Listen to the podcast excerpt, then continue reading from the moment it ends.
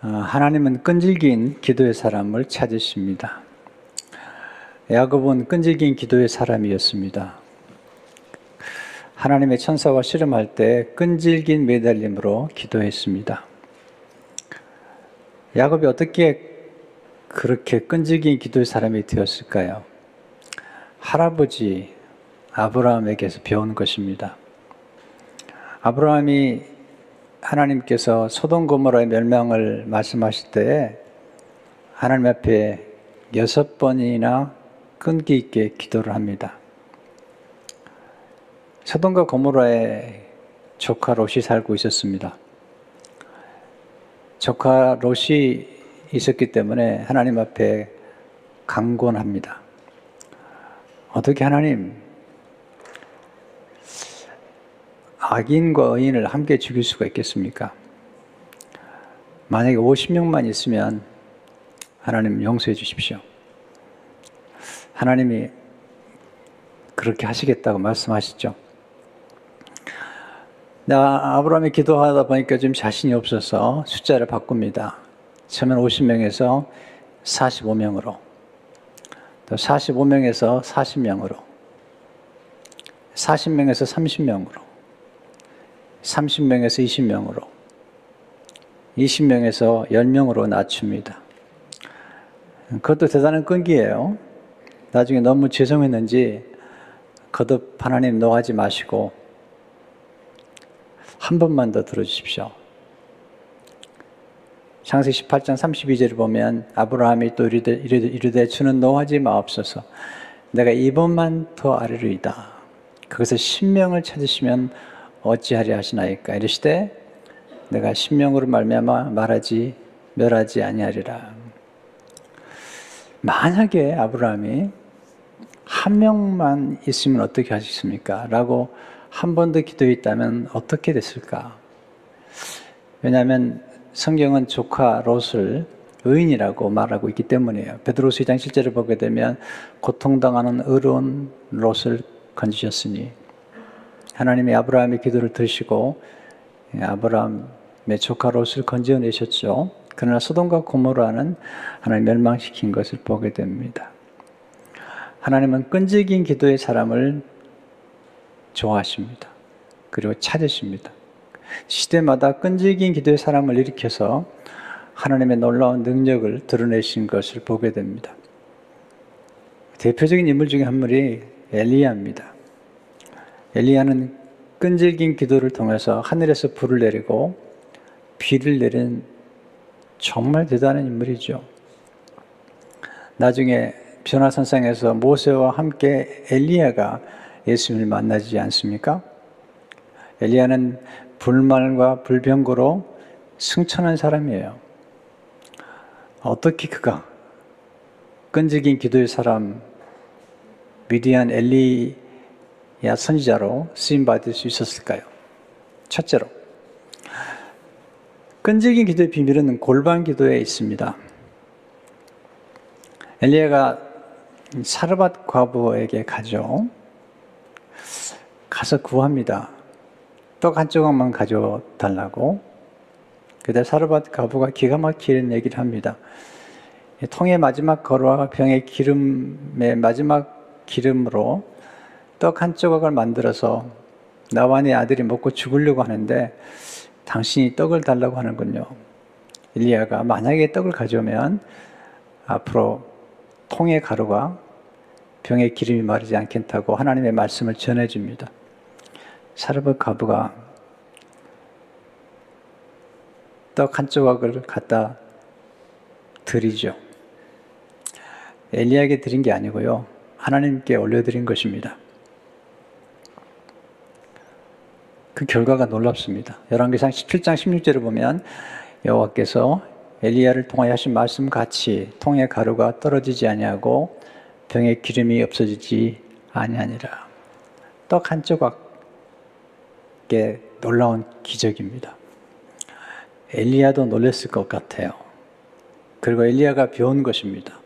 떡 한 조각 속에 담겨진 보관한 가능성을 배운 것입니다.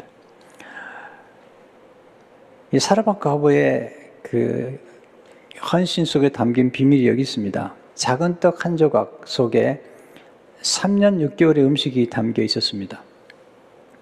하나님은 작은 것을 통해 큰 복을 내려주십니다. 작은 것을 소중히 여기는 것이 지혜입니다. 작은 것 속에 무한한 잠재력이 담겨 있는 것을 아는 것이 지혜입니다. 문제는 사르밧 과부의 집에서 거주하는데 과부의 아들이 병들어 죽은 것입니다. 그때 엘리야가 끈기 있는 기도를 드립니다.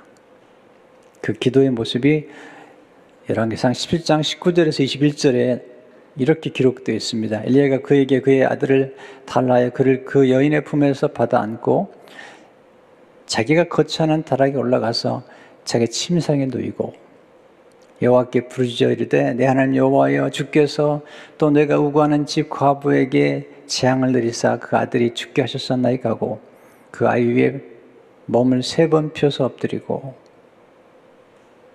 그 다음에 예, 여호와께 부르짖으시되 내 하나님 여호와여 원하건대 이 아이의 혼으로 그의 몸에 들어오게 하옵소서 하니 여기서 우리가 주목해야 될 장소가 있습니다.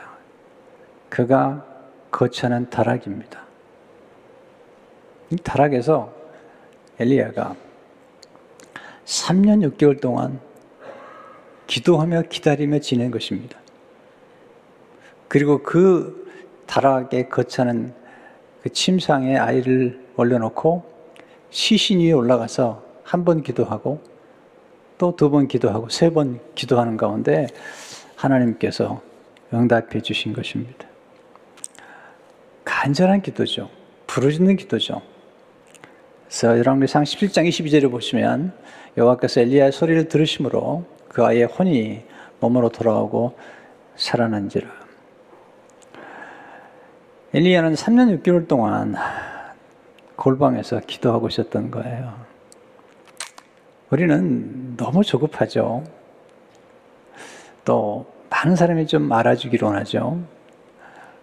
엘리야는 3년 6개월 동안을 사라밧 거부 집 위에 있는 다락에서 지냈어요. 그, 그 위대한 사도가, 그 능력의 사도가 3년 6개월 동안을 다락방에 머물렀다는 것만으로도 정말 놀라웠다는 생각이 들어요.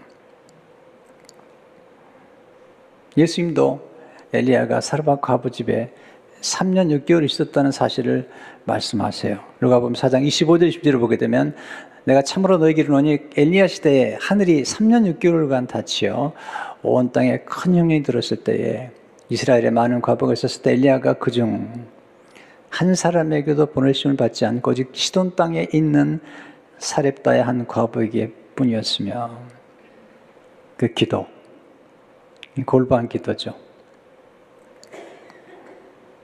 기도한다는 게 뭘까요? 기도한다는 것은 골방에서 은밀한 중에 보시는 하나님과 교제하는 것입니다. 기도한다는 것은 기다린다는 것입니다. 기도한다는 것은 하나님의 때가 차기까지 오랫동안 기다린다는 것입니다. 엘리야가 3년 6개월을 기다린 것입니다. 예수님은 산상수훈에서 골반 기도의 중요성을 말씀하시죠. 마태복 6장 뒤를 보게 되면 나는 기도할 때 내 골방에 들어가 문을 닫고 은밀한 중에 계신 내 아버지께 기도하라. 은밀한 중에 보시는 내 아버지께서 갚으시리라. 골반 기도가 얼마나 중요한지 몰라요. 앤드류 모레이는 골반에서 만나는 하나님의 책에서 이렇게 기록하고 있습니다. 마음에서 나오는 진실된 하나님과의 은밀한 교제가 지속될 때 그것은 사람들과의 공적인 생활 속에서 충분한 보상을 받게 될 것입니다. 은밀한 중에 보시는 우리 아버지는 공개적으로 우리를 책임져 주시고 갚아 주십니다. 아, 저희 부부는 미국에 온 지 3개월 만에 돈이 다 떨어졌어요. 절박해진 제 부부가 한 일은 옷장 하나를 비웠어요. 그리고 기도실로 만들었어요. 그 골방에서 기도하는 거죠. 얼마나 힘들었는지요. 유학 생활이. 그 골방에서 은밀한 기도, 애절한 기도, 간절한 기도, 무릎을 꿇고 흐느끼는 기도를 드렸습니다. 꽤 긴 시간이 흘렀습니다. 돌이켜보면 그 기도가 큰 축복의 기도가 되었다는 생각을 하게 됩니다. 성들의 가정을 신방해 보면 골방 기도실이 있는 걸 봅니다. 꼭 옷장이 아니어도 돼요. 서재나 또는 리빙룸 한 구석에 작은 책상을 놓고 기도하면 그 자리가 골방이 됩니다. 그 골방에서 기다리는 법, 그걸 배웠습니다. 기다림은 낭비가 아니라 거룩한 투자입니다.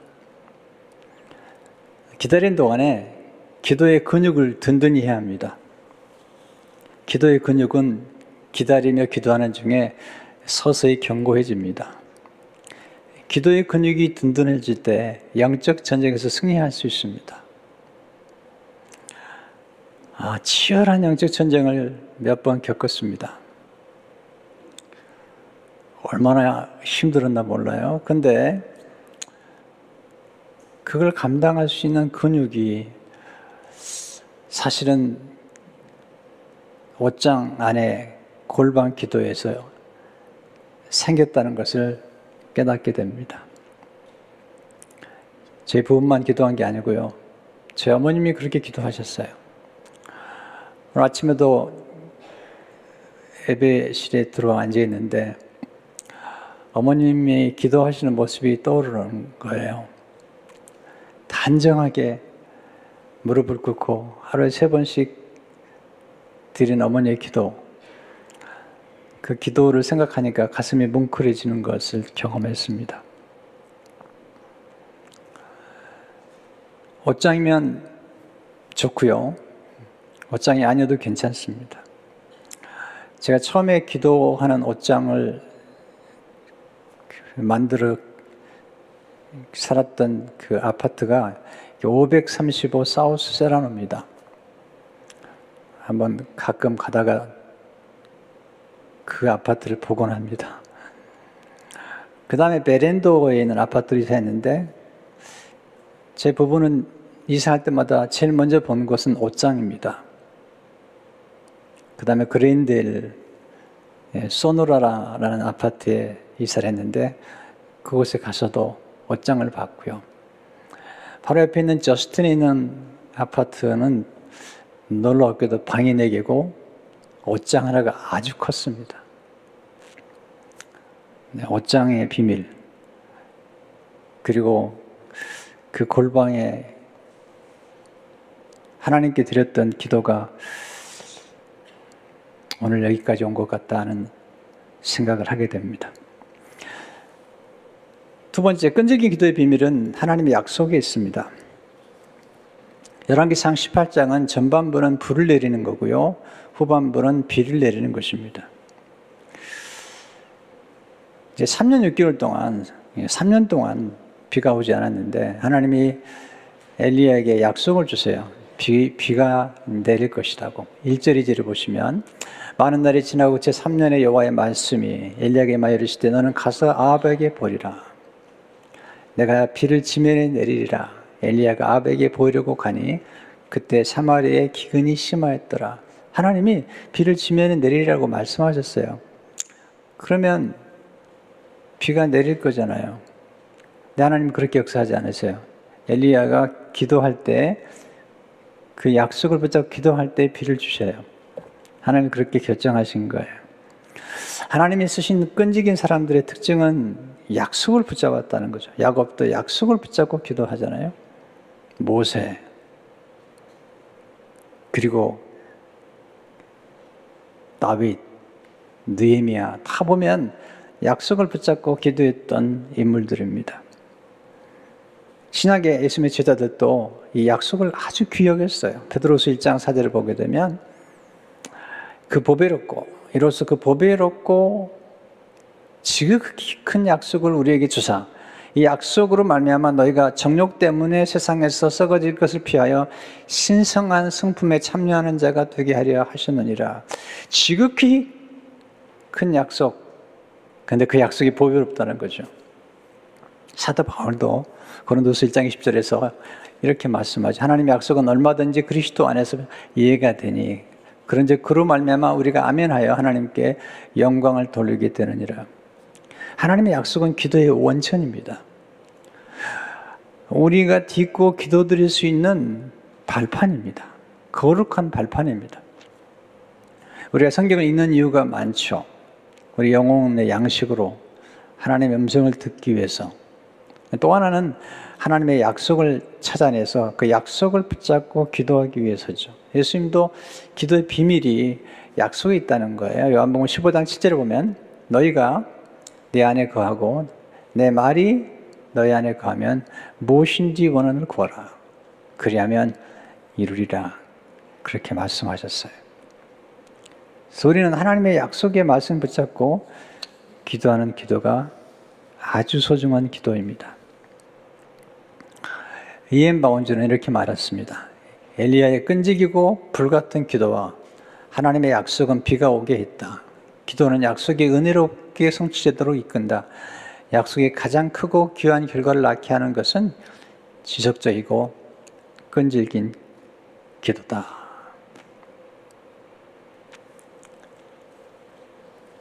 세 번째, 끈질긴 기도에 하나님은 응답하십니다. 엘리야가 얼마나 끈질기게 그리고 간절히 기도했는지 그는 갈멜산 꼭대기로 올라가서 하나님의 약속을 붙잡고 정말 간절히 기도합니다. 끈질기 기도합니다. 그 모습이 오늘 본문의 모습이죠. 열왕기 상 18장 42절에서 44절의 말씀이에요. 아합이 먹고 마시러 올라가니라.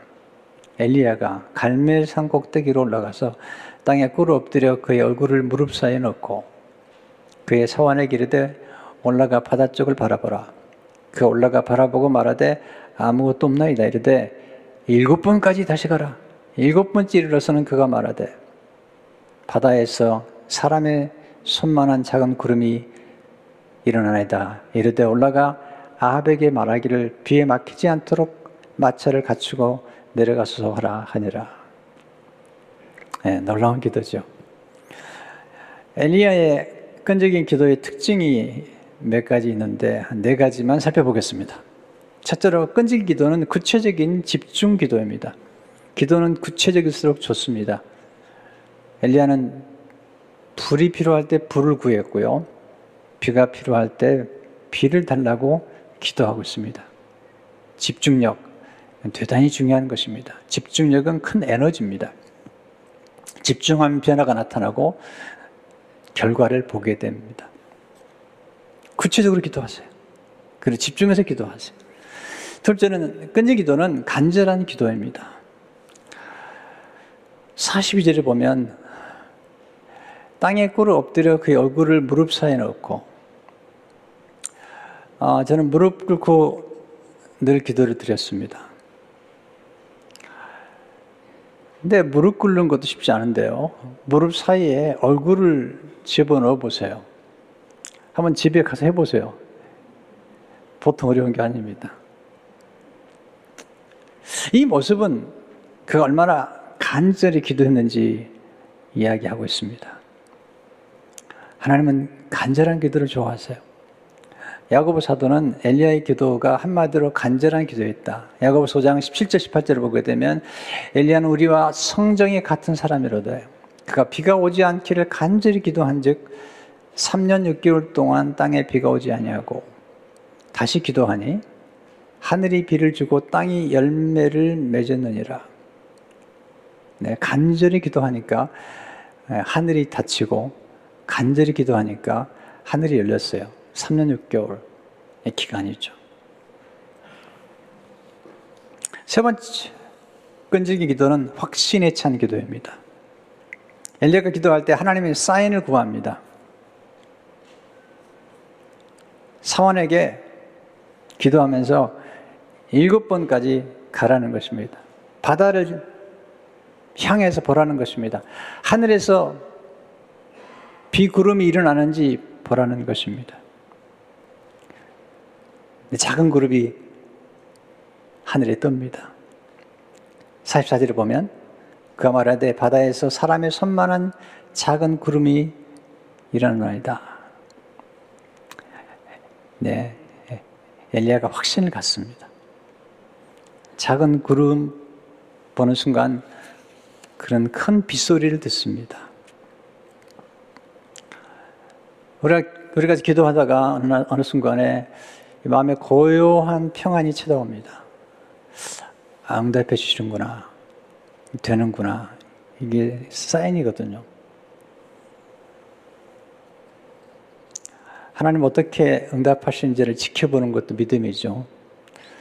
믿음으로 기도하십시오. 그리고 기도가 어떻게 응답되는가를 지켜보십시오. 정말 기도했다면, 그리고 기도가 응답된다고 믿는다면, 어떻게 하나님 응답하시는지를 지켜봐야 됩니다. 기도한 후에는 거룩한 기대를 품고 지켜보십시오. 기대가 중요하거든요. 하나님 어떻게 역사하실 것인지. 기도한 후에 먼저 작은 사인을 지켜보십시오.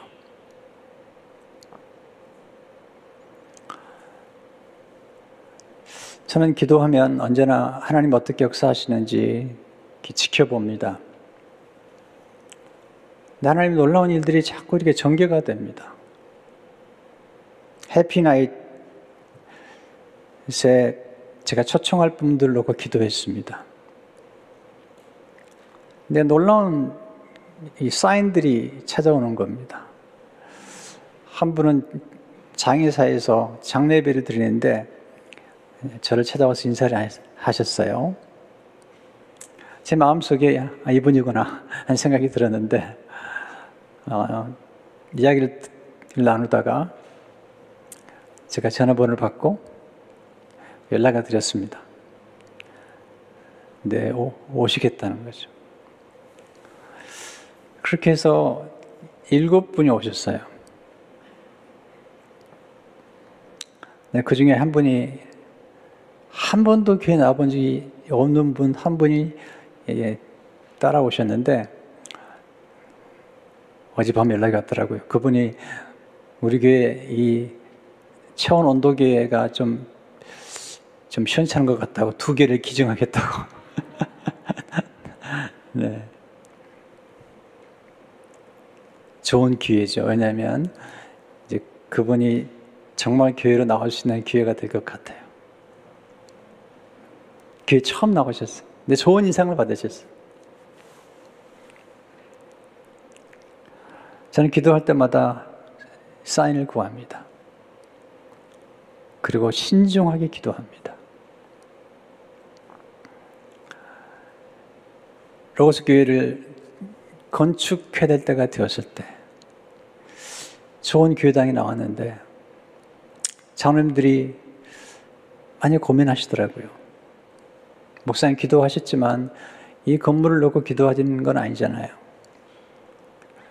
그래서 함께 기도해 달라고 부탁을 드리고 새벽에 나가 기도하는데 한 분이 헌금을 가져오셨어요. 로고스 교회를 개척해서 목회하는 동안에 처음 큰 헌금이었어요. 그 당시에 5천 불이었으니까요. 그리고 건물이 100만 불짜리 건물이었습니다. 제 마음속에 아직 에스크로도 들어가지 않았는데 되겠구나. 이런 생각이 들었습니다. 어려움들이 많이 있었습니다. 근데 제 마음속에 조용한 확신이 있는 것입니다. 아직 에스크로도 들어가기 전에 사진을 찍어서 기도하는 제 골방 앞에 놓고 기도하기 시작했습니다. 결과는 참 좋았습니다.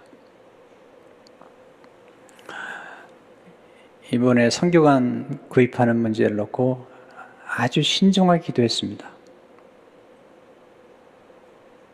왜냐하면 어려운 때에 성교관 구입을 한다는 게 성도님들에게 부담이 될 수 있다는 것을 알기 때문입니다.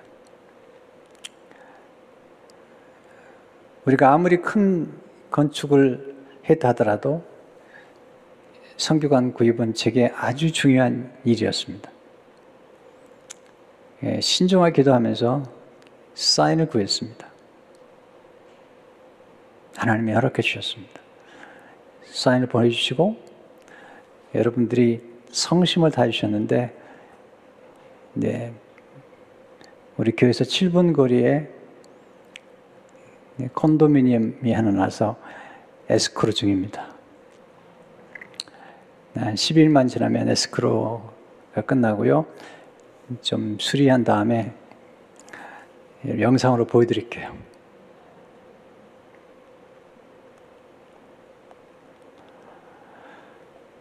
저는 작은 것 그리고 큰 것도 모두 신중하게 일을 추진합니다.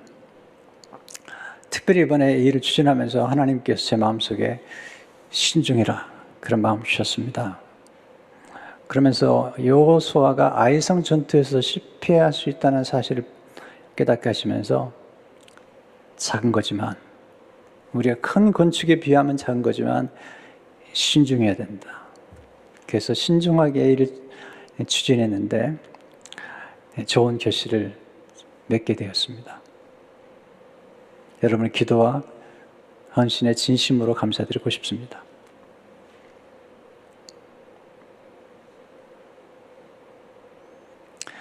기도하십시오. 그리고 기도한 다음에 하나님 어떻게 역사하는가를 지켜봐야 됩니다. 특별히 구체적으로 기도해야만이 구체적인 사인이 나타납니다. 하나님께서 우리에게 역사하는 일들이 그렇게 역사가 나타나기 때문에 기도 없이는 안 됩니다.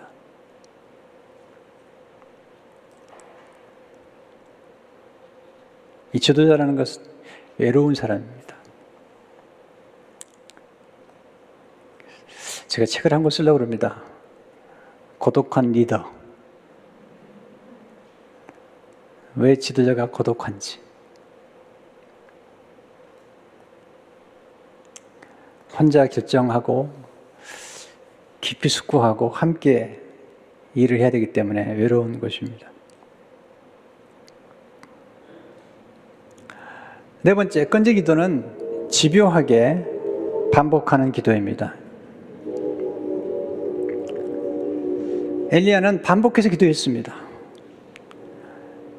사르밧과의 아들을 위해서 기도할 때 세 번 기도했습니다. 한 번 기도하고 안 되면 두 번 기도하고 두 번 기도하고 안 되면 세 번 기도하는 것입니다. 하늘에서 비를 내릴 때 일곱 번 기도했습니다. 열왕기상 18장 43절을 보시면 그의 서원에게 이르되 올라가 바다 쪽을 바라보라 그 올라가 바라보고 말하되 아무것도 없나이다 이르되 일곱 번까지 다시 가라 우리 너무 일찍 포기해 버리잖아요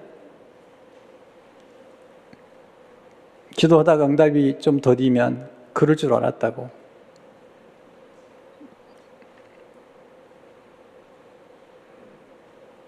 일곱 번째 갔을 때 하나님의 사인이 나타나는 거죠. 그것도 큰 게 아니에요. 사람의 손만한 그룹이죠. 44절을 보세요. 일곱 번째 이르러서는 그가 말하되 바다에서 사람의 손만한 작은 그룹이 일어나나이다. 손만한 작은 그룹. 이 속에 큰 비가 담겨 있는 거예요. 엘리야는 이 작은 구름 얘기를 들으면서 큰 빗소리를 듣는 거예요.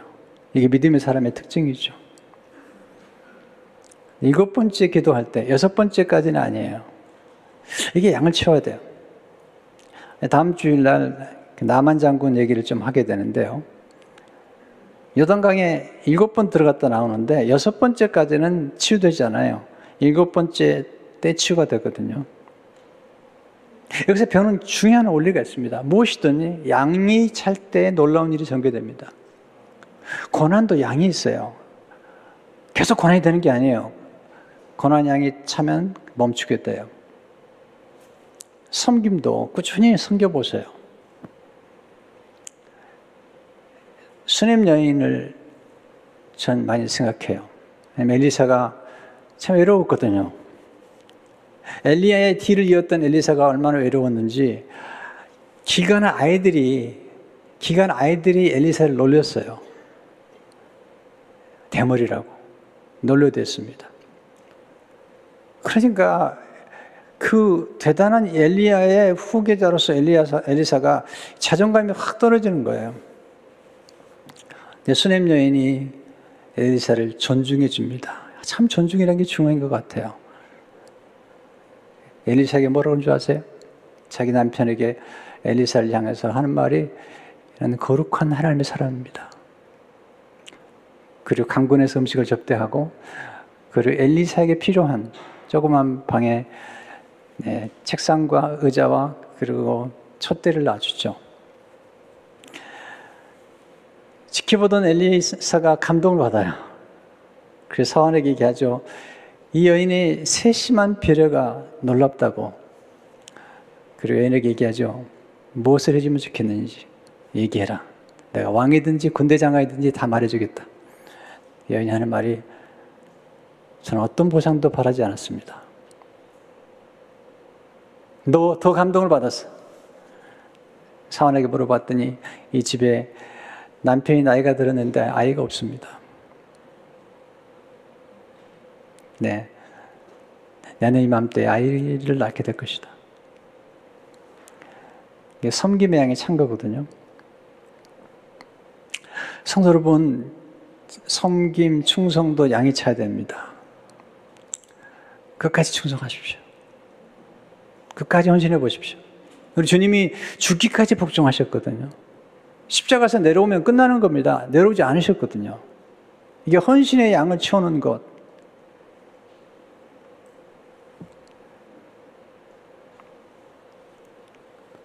무엇인지 인계점에 이를 때 놀라운 변화가 나타납니다. 기도의 양이 찰 때 기도의 응답이 임합니다. 반복해서 기도하는 것 주저하지 마십시오. 존 칼빈은 이렇게 말했습니다. 우린 동일한 탄원을 두세 번이 아니라 필요한 만큼 백 번이고 천 번이고 반복해서 하여야 한다. 우리는 하나님의 도움을 기다리는 것에 결코 지치지 말아야 한다. 백 번이고 천 번이고 반복해서 기도하래요.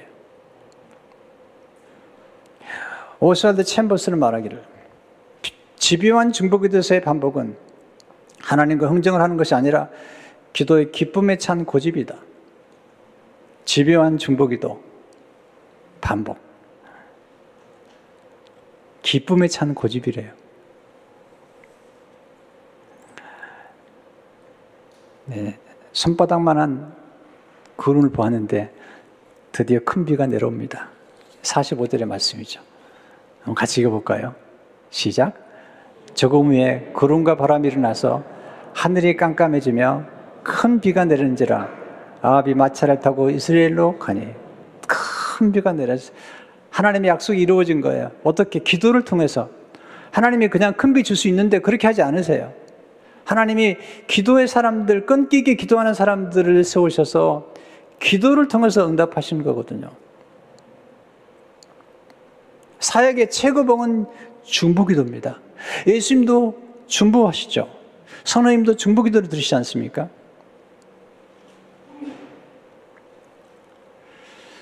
가끔 전 나이가 들어서 이제 일하기 좀 어려워요. 최고 좋은 일을 맡겨드릴게요. 중보기도입니다. 하나님은 지금 더 나은 방법과 더 나은 조직과 더 나은 시스템을 찾는 것이 아니라 기도의 사람을 찾고 계십니다. 기도하는 교회를 찾고 계시는 거예요. 끈질기게 집요하게 기도하는 교회. 이 기도의 끈을 놓지 않은 사람들.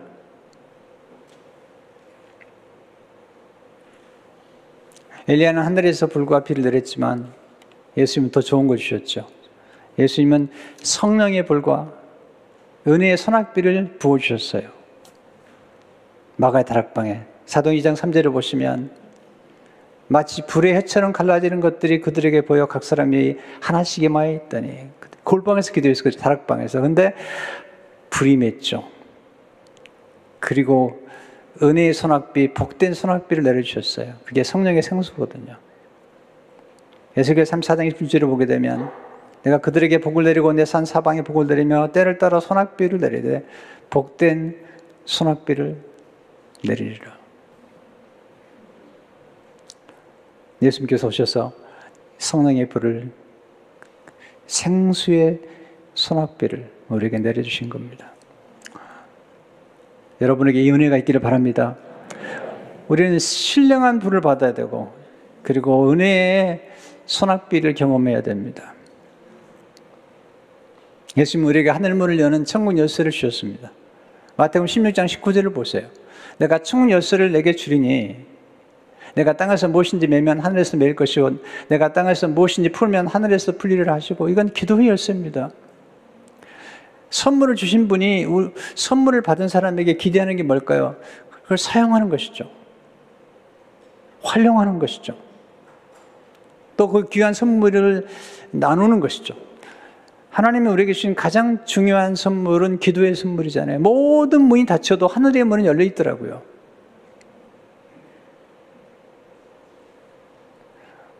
우리 조금 더 기도하십시다. 조금 더 끈질기게 간구하는 게 필요하잖아요.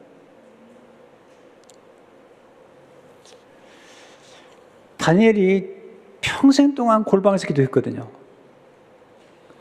그런데 그 다니엘을 통해서 왕들이 바뀌고 네, 이스라엘 백성들이 다시 폴에서 귀환하는 이런 놀라운 역사가 나타나잖아요. 조지 밀러는 평생 동안 5만 번의 기도응답을 받은 사람입니다. 한 번은 젊은 청년들 다섯 명을 위해서 기도하기 시작했습니다. 하나님, 내가 이 다섯 명의 청년들이 예수님께로 돌아오기 전까지 매일 기도하겠습니다. 기도했습니다. 10개월 만 18개월 만에 한 사람이 돌아왔어요. 그리고 기도한 지 5년 만에 두 번째 사람이 돌아왔어요. 다시 6년 뒤에 세 번째 친구가 돌아왔습니다.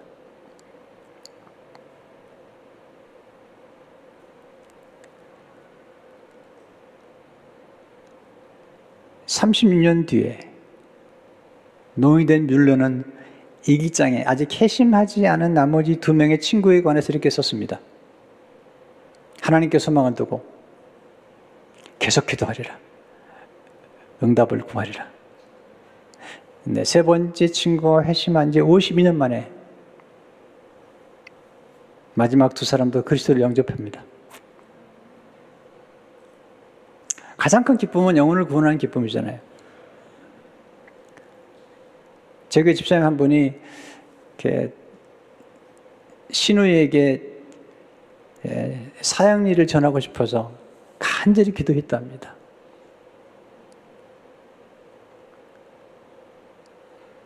혹시 불편하게 생각하지 않을까? 근데 기도한 다음에 이야기를 나눴더니 그렇게 잘 받더래요. 그렇게 기뻐하면서 고맙다고 그러더래요. 이게 영혼을 구원한 기쁨이고 기도응답의 기쁨이거든요. 여러분 작은 것 속에 큰 비밀이 담겨 있습니다. 예, 작은 구름, 작은 떡 한 조각.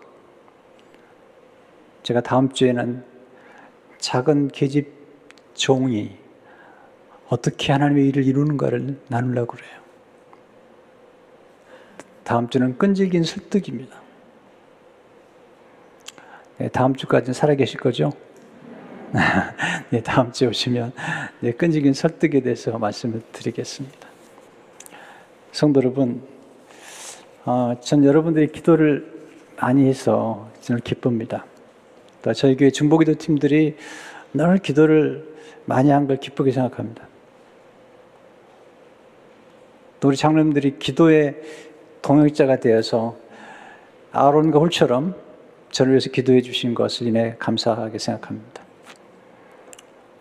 하나님은 끈질긴 기도의 사람을 통해서 위대한 일을 이루신다는 사실을 기억하며 여러분 기도로 승리하시기를 축원합니다.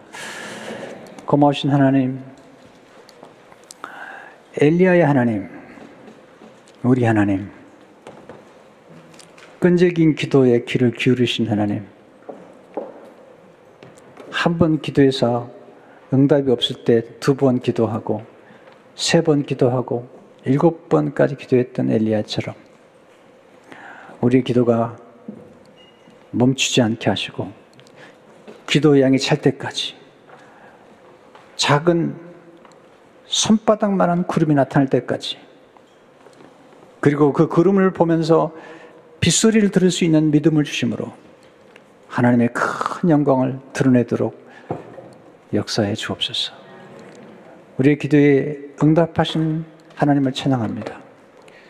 성들의 마음의 깊은 곳에 기도를 향하는 갈망과 소원이 있게 하시고 우리 모두가 기도의 동역자가 되어서 이 시대에 가장 필요한 기도의 용사들, 중보기도의 용사들이 우리 교회 안에서 많이 나오도록 주님이 축복해 주시고 역사해 주옵소서.